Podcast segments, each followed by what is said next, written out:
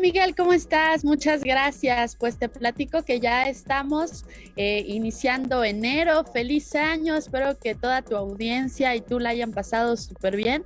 Y pues vamos a tener una cuesta de enero que te platico se espera que se extienda por seis meses. Es decir, la cuesta de enero va a durar hasta junio según los analistas. Y bueno, también va a estar rodeada de mucha incertidumbre porque checa, tenemos una inflación mayor al 7%. Esto quiere decir su mayor nivel en 10 años y no se espera que vaya a mejorar próximamente. Además de que todavía no sabemos el impacto exacto que va a tener los contagios por el COVID y su variante Omicron en el país y en la economía mexicana. Por lo tanto, aquí traigo unos consejos para que esta cuesta de enero no sea tan complicada y podamos atravesarla pues con los bolsillos un poco más cuidados.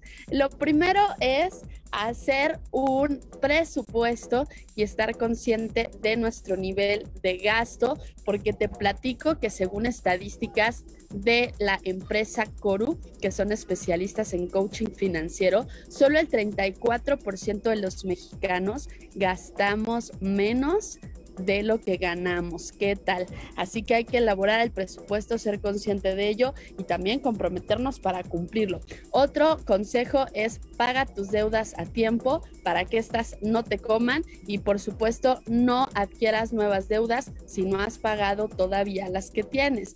Y otra cosa, toma en cuenta que si vas a pedir nuevas tarjetas de crédito, las tasas de interés van a tender a subir por lo menos la primer parte del año.